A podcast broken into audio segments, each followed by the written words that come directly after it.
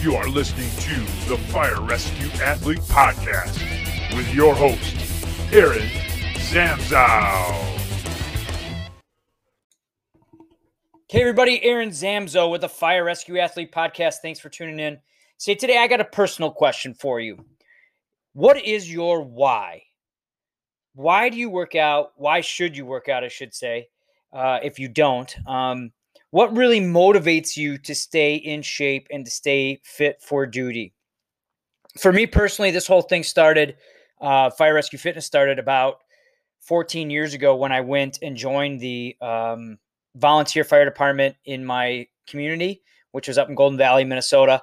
And uh, I went through a very my very first academy. I realized that even though I was a trainer, uh, worked with athletes, and thought I was in pretty good shape, uh, when I went through that first academy, I realized that I was not in sh- good shape functionally for firefighting.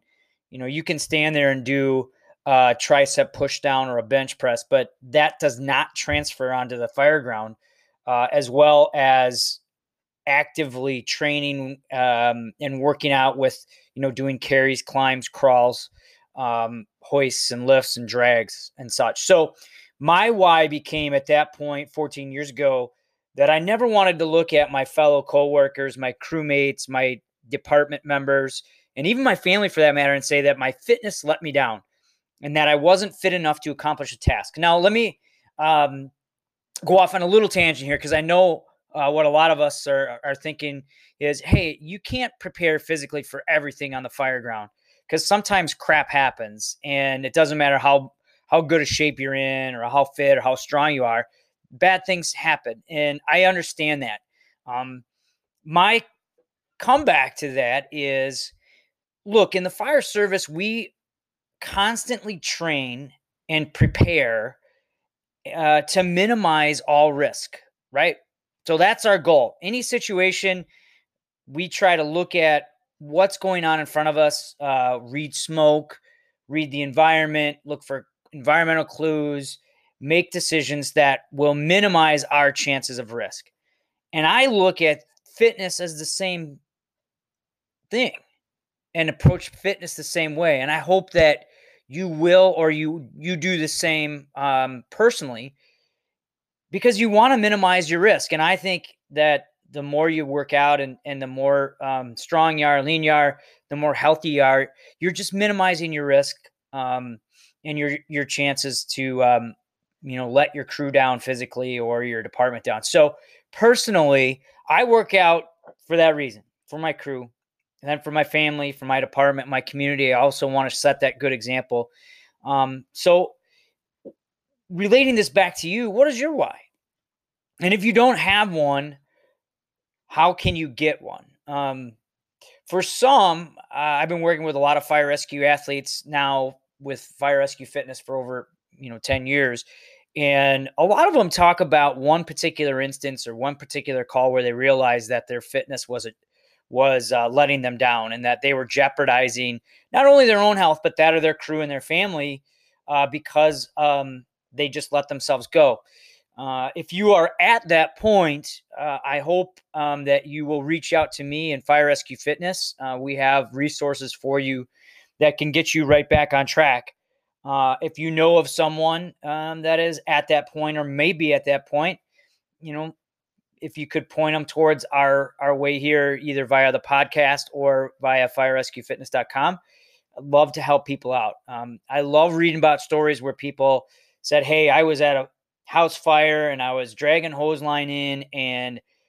I was totally out of breath and I could barely catch my breath. And I realized that I was the guy that was letting my crew down and I made a commitment at that point to get fit. Um, I've had a lot of a lot of athletes do that. I've actually had one athlete lose over 100 pounds uh, over the last couple years. So, um, you know, it can be done, and and it doesn't matter what level of fitness you're in. I mean, you know, personally, um, you know, you go through waves of I call them seasons. You know, there's a time where you're in really good shape, and then you kind of step back a little bit uh, and and that's when it's really important to go back to your why and focus on that. You know, especially like I said, when motivation is kind of lacking, if you go back and really think about why you're doing it, uh, and who you're doing it for, uh, meaning your workouts and your fitness, I think it'll help go a long, long way. So, um, just like you would, you know, study for, uh, to get better at your craft, you,